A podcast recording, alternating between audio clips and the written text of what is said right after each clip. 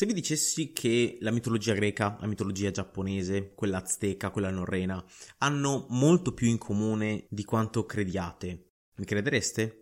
Se la risposta è no, beh, oggi provo a farvi ricredere. Oggi parliamo di mitologia giapponese, una mitologia incredibilmente interessante che non ho ancora avuto il piacere di trattare, ma che cominciamo a trattare proprio oggi. Parliamo delle basi della mitologia giapponese e del mito della creazione. Sigla.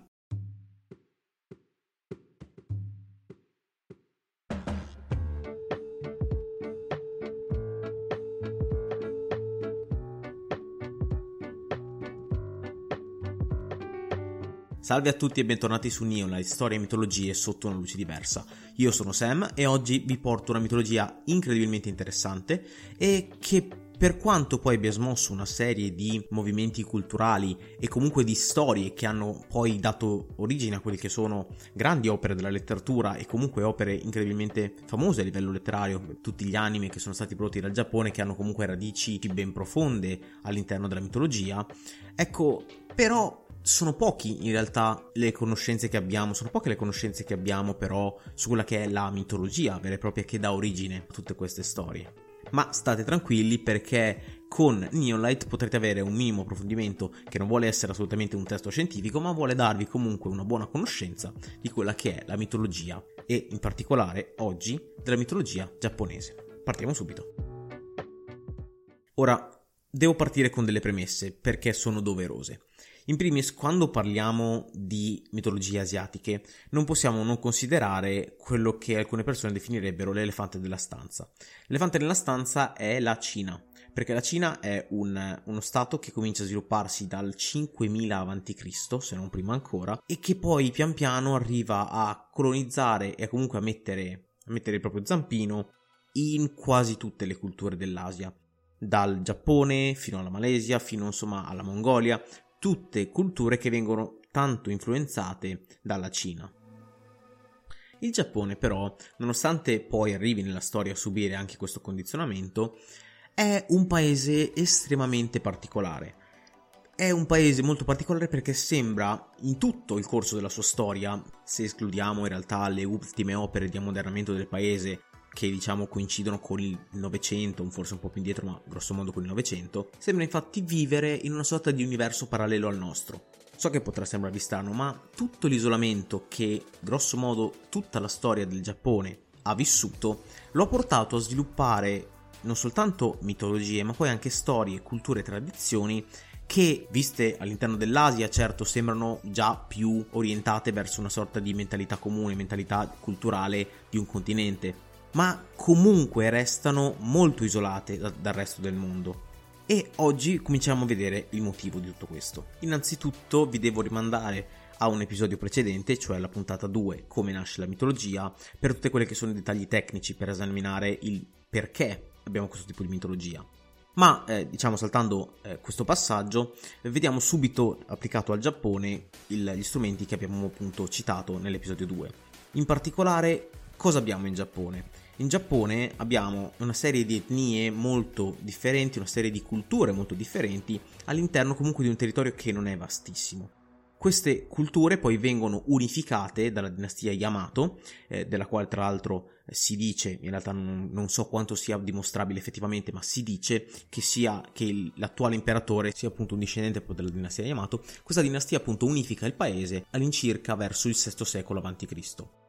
Piccola digressione, sì, nel caso lo stesse chiedendo, vi è ancora un imperatore in Giappone. Tra l'altro eh, l'ultimo imperatore è subentrato al, all'imperatore precedente nel 2019, Naruhito è subentrato Akihito, eh, scusate per i nomi ma non ce la posso fare a dire questi cacchio di nomi, eh, nel 2019 e sono il figlio che è subentrato al padre e fondamentalmente si dice che di, discendano proprio dalla dinastia Yamato.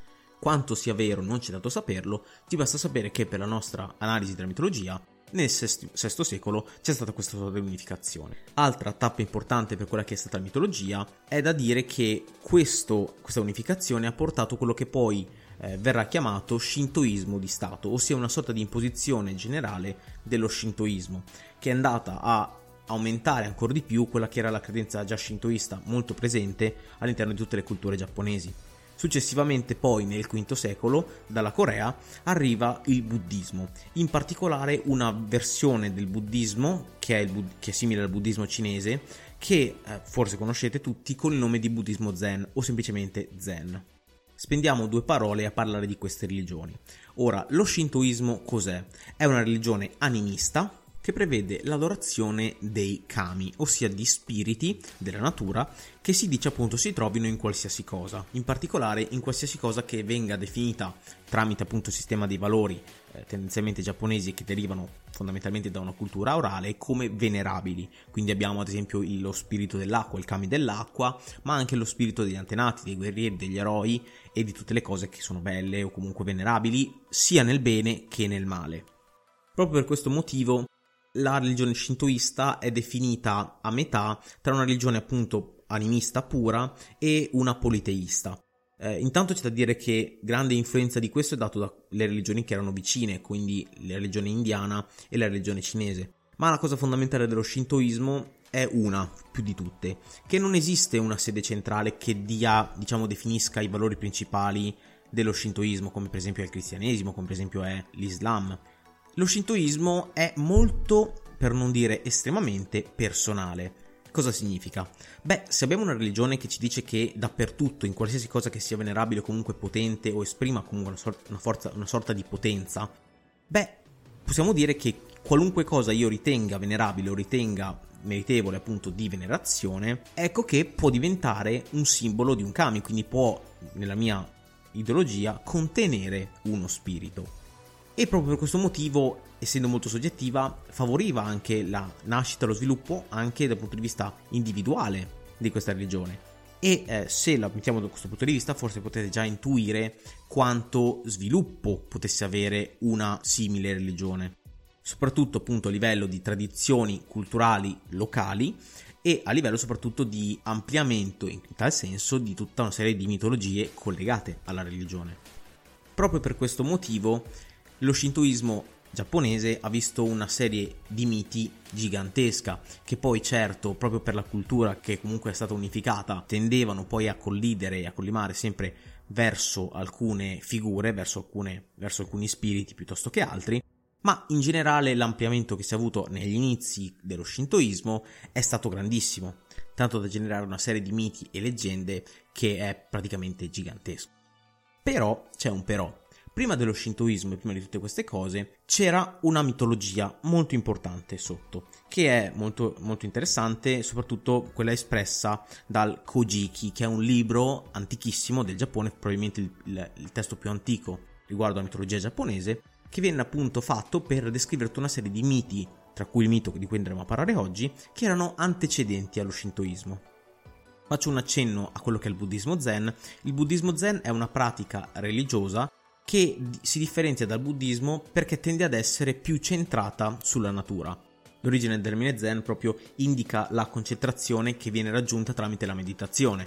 Tra l'altro, cosa che, si, cosa che si unisce al fatto di star seduti, perché la pratica della meditazione comunque era svolta da seduti, e che quindi porta una sorta di capacità migliore di riflettere sulla vita e soprattutto sugli oggetti molto più concreti della vita, a differenza del buddismo, che magari è una religione che guardava più al nirvana, qualcosa di più astratto, mentre il buddismo zen è più centrato sulle cose materiali, sull'onore, su meccanismi che comunque riuscivano ad essere molto più concreti per i giapponesi.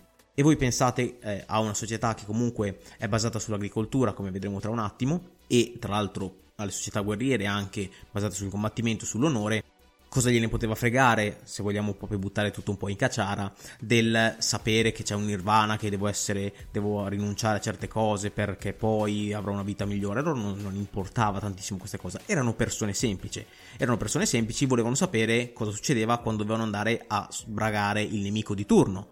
E cosa succedeva? Dovevano rispettare i meccanismi dell'onore, dovevano temprarsi con un determinato allenamento che temprava anche la mente e per questa cosa il buddismo zen per loro era popolarissimo, diventò infatti subito popolarissimo soprattutto appunto tra le classi dei samurai, tanto da arrivare a condizionare tantissimo quello che era il sistema dell'onore dei samurai e di tutti i guerrieri, quelli appunto che seguivano il Bushido, il codice del guerriero. Dette queste piccole cose, torniamo un po' indietro e andiamo a prima della religione, come vi ho già anticipato in altri episodi, La religione, per quanto sia interessante, è un po' un rullo schiacciasassi. Quando arriva, tira giù tutte quelle che sono le mitologie. Lo fa il cristianesimo con le mitologie italiche, greche, ma poi anche con quelle nordiche. Lo fa anche purtroppo lo shintoismo, in parte, perché comunque lo shintoismo permette in un certo senso una proliferazione delle, delle leggende giapponesi proprio perché per la struttura stessa dello shintoismo non si impone come un sistema centrale che deve dettare dottrina, ma è molto più, come abbiamo visto, più tranquillo nella citazione delle mitologie. Proprio per questo l'arrivo dello shintoismo in primis nel VI secolo a.C. e quello del buddismo zen nel V si adattano, tendono ad adattarsi alle mitologie ed è per questo che oggi conosciamo il Giappone per quello che è, ossia un posto quasi magico, quasi ancora attorniato da quella mitologia antica, proprio perché appunto tutte le religioni che sono arrivate non hanno mai veramente surclassato la mitologia, per quanto appunto la religione abbia questa forza trainante che poi spiana tutto. Ed è proprio per questo motivo appunto che oggi il Giappone è quello che è, con le sue cose molto magiche, molto belle, ma con le sue problematiche, che non avremo tempo di affrontare oggi, ma magari più avanti le affronteremo. Anche a livello legislativo, io ho studiato comunque la legge giapponese e ci sono problemi grossi, molto grossi. È una, veramente una società abbastanza antiquata più che antica, ma comunque non è il focus di oggi. Parliamo adesso di, delle mitologie precedenti, appunto, all, all'arrivo dello shintoismo. Torniamo indietro un attimo e vediamo come nasce la mitologia giapponese. Ora, come gli Aztechi, giapponesi erano un popolo tendenzialmente basato sull'agricoltura, come tantissimi altri popoli. Ci fanno eccezione giusto due o tre popoli, come ad esempio quello romano-greco, che comunque non appena avuto un po' di, di soldi da parte, diciamo, si è costruita le polis, si è costruita le città, e magari quello norreno, che era basato più sulla razzia, sulla navigazione. Ad ogni modo, quello giapponese era un popolo che più di tutto si basava sull'agricoltura. E come sapete benissimo, se avete ascoltato l'episodio 2, qual è la cosa fondamentale per un popolo che si basa sull'agricoltura? La natura in generale. Gli astri, il sole, la, la terra, ma soprattutto in generale la natura. Proprio per questo non deve stupirci se quelli che sono le divinità principali sono appunto Amaterasu, la dea del sole, Tsukiyomi, la dea della luna, e in particolare tutti gli dei collegati all'acqua, quindi anche Susanoo che è appunto il dio delle tempeste, ma anche proprio l'acqua come elemento vitale, l'acqua come elemento vitale che se noi pensiamo poi alla coltivazione più famosa del Giappone, ossia il riso, arriva proprio in maniera, in maniera, gigantesca all'interno del riso. Pensate che il riso, per chi non lo sapesse, deve stare proprio a molle, quindi proprio nei campi di riso vengono mandate queste, quest'acqua che deve ricoprire completamente il riso perché eh, questo riso appunto assorba dopo che c'è stata appunto la semine, comunque un impoverimento diciamo della terra deve appunto stagnare, proprio bagnarsi in acqua, lavarsi in acqua eh, per rimanere, per crescere, poi per germogliare e come vedremo tra un attimo appunto con il metodo della creazione l'acqua stessa, il bagnarsi, il lavarsi ha una funzione molto più importante per il popolo giapponese che per gli altri. Anche perché appunto questa questo forte legame con la coltivazione principale che è appunto il riso dà proprio questo simbolo dell'acqua che arriva e che dà nuova vita. Quindi non c'è soltanto come abbiamo appunto nel, nella mitologia azteca una potenza del fuoco, del sole che scalda e che tra l'altro si abbina al mais, ma abbiamo un altro tipo di coltivazione, il riso, che va a stretto contatto con l'acqua. E quindi abbiamo qui un culto più importante certo del sole, che comunque è fondamentale per l'agricoltura, ma un'importanza ancora più fondamentale dell'acqua appunto. Mi sto dilungando un po' troppo, quindi andiamo con il mito della creazione. Ora, come avviene la creazione? Qui non abbiamo, come nel cristianesimo e in altre mitologie e religioni, un essere supremo che crea tutto. Qui abbiamo all'inizio una sorta di uovo di gas, così viene definito, ma è più che altro diciamo una nube di gas, che eh, è lì che diciamo galleggia, è lì con delle cose che galleggiano all'interno. Questi, questi, frammenti, magari anche un po' più densi, arrivano pian piano a depositarsi e in questa nube gigantesca di, eh, di gas si creano queste terre che eh, galleggiano all'interno dei gas. Da queste terre pian piano poi nascono delle divinità. Le più importanti sono quelle di cui andiamo a parlare oggi e sono i Zanaghi e i Zanami. Questi due sono incaricati dagli altri dei, in particolare dagli, dai tre dei celesti, di creare la terra, di creare appunto una terra in cui vivere. Questi due dei, eh, Izanami e Izanagi, ruo- utilizzano una sorta di lancia gigantesca per unire, diciamo, quei residui, quei piccoli residui che vedono sotto di sé e per creare una piccola isola. L'isola di Onokoro, dove i due appunto si stabiliscono. Avendo ricevuto il compito di creare tutte le altre terre, terre che si limitano al Giappone per semplicità, proprio perché appunto nei tempi antichi, già queste qua giapponesi non vanno da nessuna parte, figurati se ci andavano nei tempi antichi, eh, insomma questi hanno l'incarico di creare nuove terre. Come danno origine a nuove terre? Beh, partorendo, a quanto pare. Non fatevi domande, però appunto Izanami sa che partorendo darà origine a nuove terre. Allora Izanami e Izanagi decidono di eh, convogliare a nozze, svolgono il rito di matrimonio. In cosa consiste questo rito di matrimonio? Nel girare attorno a una sorta di pilastro. Questo pilastro appunto è, eh, loro cominciano a girare a direzioni opposte e quando si incontrano Izanami, ossia la donna dei due, Izanagi è un uomo, Izanami è la donna, Izanami appunto lo saluta e dice oh che bell'uomo il mio marito, sposiamoci. Una cosa così, insomma, non è importante il coso, ma è importante che lei parli per prima. Si accoppiano eh, e subito dopo Izanami dà alla luce un bambino deforme, mezza sanguisuga, abbastanza brutto, insomma. Allora Izanami e Izanagi, abbastanza preoccupati, vanno dagli dei celesti e dicono che è successo, cosa è andato storto e i tre dei celesti, attenzione perché qua sta arrivando una botta di sessismo che fa paura, dicono ehm, ragazzi la donna ha parlato per prima, quindi non va bene perché la donna deve stare zitta. Momento imbarazzo per il genere umano. Ma comunque facciamo finta che va bene, rifanno rito matrimoniale, Izanagi, l'uomo, parla per primo e stavolta generano il Giappone. Che bella la parità dei sessi. Oltre al Giappone, Izanami e Izanagi cominciano a generare, in particolare Izanami perché è lei che genera, generano tutte le cose che esistono, quindi eh, il vento, l'aria, le montagne, l'acqua e generano tutti gli dei collegati. Ma c'è un ma perché si arriva al punto in cui Izanami deve generare il dio del fuoco. Perché è un problema? Perché il dio del fuoco scotta. Letteralmente scotta. E eh, bruciando e appunto uscendo dall'utero materno, infiamma, brucia eh, l'utero della madre stessa. E eh, Izanami viene ferita, finita gravemente, e eh, i suoi organi genitali bruciano e fondamentalmente la uccidono. Eh, tra l'altro c'è una, qui una parte abbastanza brutta in cui eh, dal vomito e dal, diciamo, dalle secrezioni del cadavere di Zanami nascono altri dei. Un'altra scena brutta, tra l'altro, oltre a questa, è che Izanagi, incazzatissimo per la morte della moglie, prende il figlio, sì è, suo figlio, zero considerazione, gli taglia la testa e lo uccide. E dal sangue che sgorga dalla testa del dio del fuoco che cade sulla terra nascono altri dei. Non si capisce, non c'è un motivo per cui nascono gli dei, gli dei nascono dalle cose, perché sì. Dopo la morte di Izanami, Izanagi cerca appunto di eh, riportare la sua amata nel regno dei vivi. Quindi va nel, nel regno dei morti, nello Yomi.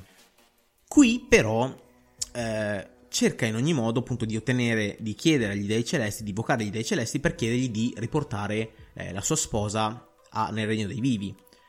Gli dei celesti però gli dicono non è possibile, non è più possibile, perché Zanami, la tua sposa, ha già mangiato eh, nel regno dei morti. Ora, il mangiare qualcosa nel regno dei morti, nelle civiltà antiche, è simbolo di cambiamento. Diciamo che mangiare qualcosa in territorio, in territorio estero, in territorio appunto non di patria, è un modo per dire che tu nella patria non ci tornerai più o non ci tornerai più nello stesso modo. È un modo antico per dirlo, è un po' come banchettare con il nemico, insomma, o con qualcuno di estraneo, che succedeva fondamentalmente magari quando ad esempio le principesse venivano date a, in, in, sposa a un, a un principe straniero, o comunque un re straniero, e da quel momento in poi diventavano proprietà del re straniero, non avevano più la possibilità di tornare in patria, non almeno non nello stesso modo. Tra l'altro questa cosa è, e ve la cito proprio perché è importante perché simboleggia una sorta di unità tra tutti quelli che sono i popoli antichi, perché se ci pensate, anche Persefone nella mitologia greca fa la stessa cosa, ossia mangia qualcosa, il frutto dei morti, che è il melograno per la cultura greca, e eh, da quel momento in poi non può più tornare indietro se non per brevi istanti di tempo. Eh, tra l'altro questa cosa qui eh, il mito di Persefone ve lo lascio nelle note dell'episodio eh, come episodio podcast di eh, Alessandro Gelain che ha un podcast meraviglioso che vi invito appunto a seguire e appunto ve lo lascio le, nelle note dell'episodio. Izanagi però non si arrende e vuole per forza trovare la sua, trovare, portare indietro la sua sposa. Entra in questa sorta di castello eh, del, del Regno dei Morti e trova la sua sposa ma non la ritrova nelle stesse condizioni, perché lei appunto è divorata da, questi, da questa sorta di insetti, da queste larve eh, di mosca, e è tra l'altro trafitta da otto divinità del fulmine. Ora, citarvi la parte è un po' un casino, perché comunque dice che ha eh, il fuoco del, il, il, fulmine del fuoco nella testa, il fulmine della terra nei, nei piedi, insomma è un casino. Il concetto di base è è ridotta a uno straccio, è proprio uno schifo, è proprio trasfigurata completamente e eh, Izanagi alla sua vista, eh, diciamo, fugge, scappa. Izanami però, proprio per la fuga, per questa sorta di smacco che ha subito, lancia delle, delle streghe, diciamo, manda delle streghe eh, dietro ai, allo sposo. Eh, Izanagi però le evita con dei trucchi di magia e tra l'altro con questa cosa che è abbastanza particolare, ossia lanciando loro delle pesche. Per quale motivo le pesche? Eh, perché le pesche sono considerate una sorta di quello che da noi è considerata la mela, ossia una sorta di eh, rimedio per la lunga vita. Eh, le pesche sono per i giapponesi quello che le mele sono da noi. Una mela al giorno toglie il medico di torno, da noi per loro sono le pesche. Insomma, sono quelle cose un po' credenza popolare che però, insomma, hanno, devono essere appunto incorniciate nella loro essenza dalla leggenda al vedere le pesche che sono appunto questi sorti di repellenti della morte, le streghe scappano via e Izanami è costretta, diciamo, a, eh, a inseguire il marito. I due hanno uno scontro, più che altro verbale, e a un certo punto diciamo che si promettono di rimanere separati, quindi sciolgono definitivamente il loro matrimonio e eh, decidono di rimanere per sempre separati, anche perché non c'è altra soluzione. Izanami è morta, deve restare nel regno dei morti, nello Yomi, Izanagi invece è ancora vivo fondamentalmente e quindi deve tornare nel regno dei vivi. La cosa fondamentale che dobbiamo evincere da questa piccola vicenda è il fatto che Izanami non sia tanto brutta o incredibilmente trasfigurata dalla morte, non è quella la cosa fondamentale, cioè sì lo è, ma la cosa fondamentale è che tutta questa trasfigurazione non è importante per sé, ma lo è perché simboleggia l'impurità, ossia il fatto che ci sia stato un cambiamento di Zanami che non la rende più pura. E questa purezza è una cosa fondamentale per tutta la mitologia giapponese e in realtà anche per tutto quello che viene dopo. Pensate ad esempio a quando vi erano i matrimoni combinati. La purezza, in tutti i sensi, della moglie era fondamentale prima che andasse in sposa al marito, proprio perché la impurità della donna, che poteva essere causata non soltanto dalla deflorazione, come ci viene in mente, ma anche da cose meno, più stupide, ad esempio per ad esempio aver infranto un certo voto, per aver infranto appunto una certa regola, poteva portare appunto all'impurità della donna e questa impurità poteva portare poi al rifiuto da parte del marito. Quindi l'impurità è un concetto e la purezza sono concetti molto importanti all'interno di quella che è la struttura della mitologia giapponese, considerando poi infatti, infatti che come abbiamo visto prima delle donne fregava poco a nessuno, cioè erano praticamente degli oggetti generatori di figli, che non è una bella cosa da dire, però quella è mitologia. Quindi, insomma, Izanagi in questo momento sta ritornando nel regno dei vivi, ma è comunque, diciamo, reso impuro dalla visione, da, comunque dal contatto con la sua sposa che è appunto diventata impura. Quindi cosa deve fare? Deve purificarsi. E come abbiamo visto, qual è il mezzo migliore per purificarsi? L'acqua, appunto. Quindi Zanagi si toglie, ve- toglie i vestiti e si immerge nell'acqua. In questa azione di purificazione lui genera altri dei, genera altre entità divine. In particolare ne genera tre. Genera tre divinità che sono tre divinità importantissime per la mitologia giapponese e eh, lo fa quando si asciuga, quando si bagna la faccia e si asciuga eh, con, un, eh, con uno straccio, insomma. Quando si asciuga infatti l'occhio sinistro, dà vita ad Amaterasu, la dea del sole, che è la dea più importante di tutto il pantheon giapponese e come potete intuire, essendo la dea del sole, ha un'importanza fondamentale in tutta quella che è poi l'agricoltura e quindi tutto quello che è la venerazione eh, degli dei. Poi Izanagi si pulisce l'occhio destro e dalla pulizia dell'occhio destro nasce un'altra divinità, Tsukiyomi, ossia la luna. Successivamente si pulisce anche il naso e dalla pulizia del naso nasce Susanoo, ossia il dio eh, delle tempeste.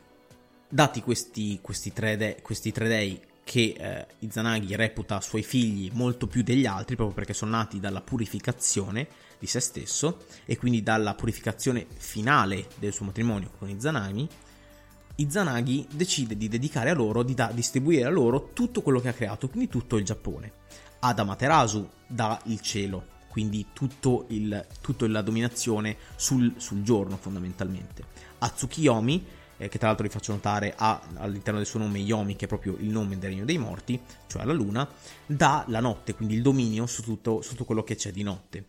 A Susanoo invece dà il dominio sui mari. Susanoo però è un po' un bastardello ribelle, perché dice sì, bello, ma io voglio andare da mia madre, che però è nel regno dei morti. Izanagi, proprio perché sa che non può mandare nessuno nel regno dei morti, se non appunto uccidendolo, lo bandisce, quindi lo esilia, ed è per questo motivo che secondo la leggenda giapponese le tempeste non sono sempre sotto il mare, ma ci sono ogni tanto. Diciamo che è una semplificazione, ma è così. Fatto questo, Izanagi prende Baracca e Burattini e dice ragazzi io quel che ho fatto ho fatto, mi è anche morta la moglie, ho fatto un casino di robe, quindi io adesso mi ritiro in quello che sono le gerarchie celesti, quindi insomma diciamo ritorna nello stato celeste con le altre divinità celesti e finisce, completa il mito della creazione. E appunto con la nascita di queste tre divinità, che sono le divinità più importanti eh, del, della mitologia giapponese, eh, vediamo che si completa, e con la, tra l'altro con, le, con la fine di Zanagi, che è un dio che è semplicemente generatore, si completa il mito della creazione del mondo secondo appunto la mitologia giapponese. Piccolo appunto perché probabilmente quelli che di voi hanno visto Naruto hanno già eh, scoperto dei termini affini che sono utilizzati proprio a Naruto. Tra l'altro è interessante vedere come alcune tecniche ninja, insomma dei superpoteri, quella sorta di che Naruto sono superpoteri, hanno delle, dei forti collegamenti con, con, la mitologia, con la mitologia giapponese stessa. Proprio perché Amaterasu, ad esempio, che è una tecnica all'interno del mondo di Naruto, che è una sorta di fiamma che non si può estinguere, è provocata proprio dall'occhio sinistro, che appunto richiama il fatto che Izanagi, eh, appunto generando Amaterasu, si sia proprio pulito l'occhio sinistro. Un'altra Un'altra tecnica che è utilizzata sempre da ovviamente gli utilizzatori della Materasu, che sono i più fighi, che sono gli Uchiha, tra cui il coprotagonista Sasuke, eh, è il Susanoo, che è proprio una tecnica dei reietti, tra virgolette, che appunto utilizzano gli Uchiha proprio perché sono un po' i clan maledetto, quelli che hanno fatto cose, vabbè bla bla. Però insomma diciamo che i richiami nelle opere manga, io vi ho citato Naruto perché è quello che conosco forse meglio, potremmo dire, tra le, tra le opere famose, ma ce ne sono tantissime altre. Mi piaceva appunto citarvi Naruto perché proprio ha questa, questo piccolo dettaglio che però a me piace tantissimo del fatto che la Materasu si utilizzi con l'occhio sinistro che richiama proprio il mito della nascita di Amaterasu stessa così come tra l'altro Izanagi si fa sempre con gli occhi, la tecnica degli occhi ok è legata sempre al mondo di Naruto in cui gli occhi hanno una potenza eh, generatrice di superpoteri, tra virgolette tecniche ninja, per se vogliamo usare la terminologia utilizzata dall'autore, ma che comunque si riferiscono sempre alla mitologia e mi è sempre molto piaciuta questa cosa. I riferimenti poi alle mitologie giapponesi, soprattutto in quelli che sono gli anime e i manga, veramente si sprecano, è pieno di riferimenti alla mitologia, proprio perché il Giappone ha conservato un fortissimo attaccamento alla mitologia, per quello che vi dicevo prima, ossia, mentre da noi è arrivato lo schiacciasassi cristianesimo a cancellare tutto quello che erano le mitologie pagane o comunque le credenze pagane, in Giappone questo effetto si è avuto in maniera molto molto minore, tanto che lo shintoismo ha appunto ampliato da un certo punto di vista proprio mito- la mitologia giapponese e eh, il buddismo zen non l'ha troppo intaccato. Se consideriamo poi che la vera riapertura del Giappone all'esterno è stata soltanto nel 1792 con la restaurazione Meiji, ecco possiamo capire quanto un ambiente del genere sia rimasto legato alle proprie tradizioni, legato a se stesso, alla cultura che aveva. Ed è proprio per questo io credo che il Giappone ha questo fascino, che nonostante appunto tutte le problematiche, soprattutto a livello sociale, che si porta dietro, ha conservato questo fascino che tanti altri paesi del mondo hanno purtroppo perso, il fascino di essere appunto ancora ancorato alla mitologia.